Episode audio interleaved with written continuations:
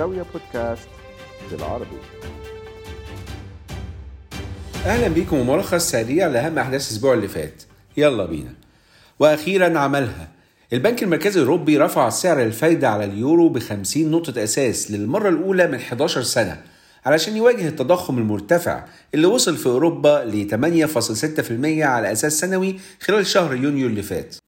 بكده المركز الأوروبي لحق نفسه وبيجري ورا الفيدرالي الأمريكي اللي بقاله أربع مرات بيرفع أسعار الفايدة على الدولار وآخرهم يوم الأربع لما رفع 75 نقطة أساس لتاني مرة على التوالي. علشان يستهدف بين 2 وربع و2.5% في ضوء سعيه للسيطرة على التضخم نتيجة ارتفاع أسعار الغذاء والطاقة وخصوصا بعد الغزو الروسي لأوكرانيا. وآخر قراية للتضخم في أمريكا كانت 9.1% على أساس سنوي في يونيو برضه وده اعلى مستوى ليه من سنة 1981 بكده الفيدرالي رفع أسعار الفايدة ب 2.4% على أربع مرات في أربع شهور. 4 باي 4 يعني. ربع في مارس نص في مايو تلات أرباع في يونيو وتلات أرباع في يوليو.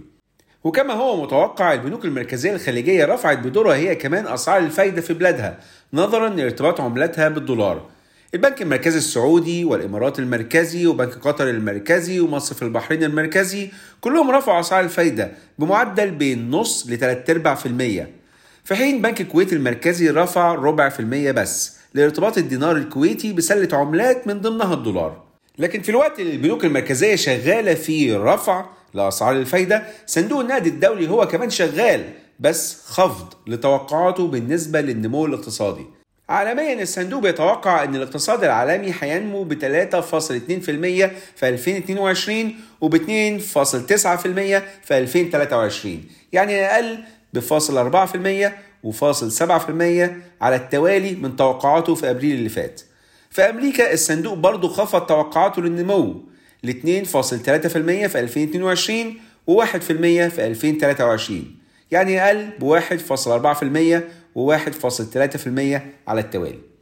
أما بالنسبة لاقتصادات منطقة الشرق الأوسط صندوق النقد بيتوقع إنها هتنمو بمعدلات أقل من توقعاته السابقة برضه في 2022 النمو هيكون أقل بفاصل 1% عند 4.9% وفي 2023 النمو هيكون أقل بفاصل 2% عند 3.4% وفي مصر صندوق النقد الدولي خفض توقعاته للاقتصاد المصري خلال العام المالي الحالي 2022-2023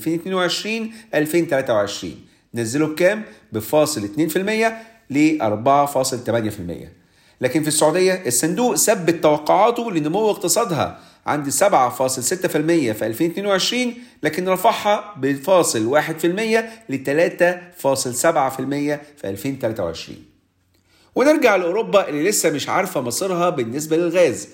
شركة جازبروم الروسية كانت أعلنت عن إيقاف توربين في خط نورد ستريم 1 ابتداء من 27 يوليو للصيانة وبالتالي إمدادات الغاز هتنخفض ل 33 مليون متر مكعب يوميا يعني حوالي 20% من الطاقة الإنتاجية للخط اللي هي أكتر من 160 مليون متر مكعب يوميا. المشكلة إن ميعاد إعادة تشغيله ما تحددش. بكده تكون شركة جازبروم خفضت امدادات الغاز من خلال خط نورد ستريم 1 لتاني مرة. بعد ما كانت خفضتها قبل كده نتيجة عدم تسلمها للمعدات الضرورية من شركة سيمنز الألمانية عشان تصين الخط بالإضافة لعمليات الصيانة اللي تمت بين 11 و 21 يوليو. بس هي أوروبا هتلاقيها منين ولا منين بس؟ حتى امدادات الغاز من الجزائر لأسبانيا توقفت بسبب عطل في الأنبوب اللي بيوصل بين البلدين من الجانب الأسباني. بس سونتراك الجزائرية قالت إن ضخ الغاز هيستأنف في أقرب وقت أول ما الأنبوب يتم إصلاحه على طول.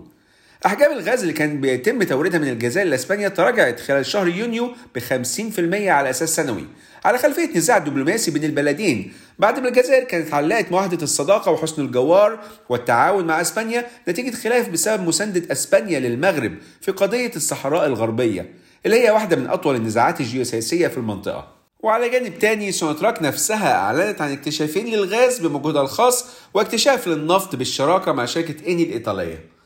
ونروح لتونس اللي شهدت استفتاء على الدستور الجديد يوم الاثنين اللي فات واللي أظهرت نتائجه الأولية إن تقريبا 95% من المشاركين في الاستفتاء صوتوا بنعم. يعني التونسيين وافقوا على الدستور الجديد لكن حسب الهيئة العليا للانتخابات هناك نسبة المشاركة كانت حوالي 28% يعني أقل من تلت اللي ليهم حق المشاركة هم بس اللي أدلوا بأصواتهم. النسبة دي لو كانت لجمعية عمومية في شركة كانت اتأجلت لعدم اكتمال النصاب القانوني. لكن إحنا هنا مش بنتكلم عن شركة دي بلد. اللي عرضوا إجراء الاستفتاء كانوا حزب العمال ومنظمات المجتمع المدني وجبهة الخلاص اللي بتضم كذا كيان سياسي منها حركة النهضة الإسلامية. أكبر الأحزاب السياسية في تونس. المهم الاستفتاء على الدستور أول خطوة في خارطة الطريق اللي كان الرئيس التونسي قيس سعيد أعلن عنها السنة اللي فاتت. بعد الإطاحة بحركة النهضة من الحكم وإقالة رئيس الحكومة وإيقاف البرلمان. الخطوة الجاية هي إجراء انتخابات تشريعية في ديسمبر إن شاء الله.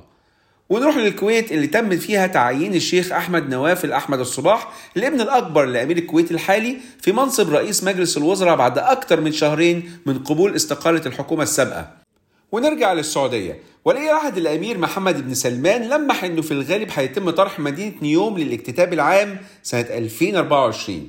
نيوم دي مدينة تحت الإنشاء تقع على البحر الأحمر من المتوقع أنها تستخدم تكنولوجيات متطورة كجزء من استراتيجية المملكة في تنويع اقتصادها بعيدا عن النفط على سنة 2030 مش بس النيوم اللي ممكن يتم طرحها في البورصة السعودية ده كل شركات صندوق الاستثمارات العامة السعودي اللي هو الصندوق السيادي السعودي برضه ممكن يتم طرحها في البورصة هي كمان.